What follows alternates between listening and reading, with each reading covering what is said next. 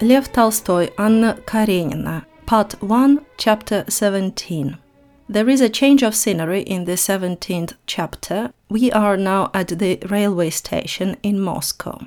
And here we see Vronsky and Oblonsky, who came to the station to meet Vronsky, his mother, and Oblonsky, his sister, Anna Karenina. Two mates start chatting. Oblonsky mentions his famous brother in law, and Vronsky says that he hasn't met him but knows him by reputation. That Karenin is known for being very clever, learned, and something religious. And regarding his sister Anna, though Vronsky doesn't tell it to Oblonsky, the name Karenina evoked in his memory something boring and stiff.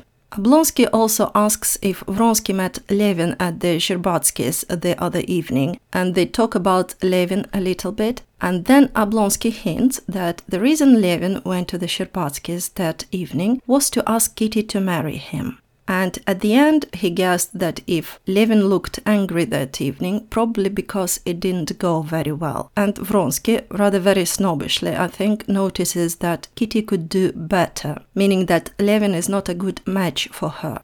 Vronsky himself felt very flattered and excited to find out that Kitty rejected Levin. No doubt he thought it was because of him. He was delighted and felt himself a conqueror. He defeated a rival. At the end of the chapter, there are a few sentences about Vronsky, what he thinks about his mother. Not much, to tell the truth. He doesn't love her and he doesn't respect her. Though, in accordance with his upbringing and the ideas of the set in which he lived, he treated her respectfully.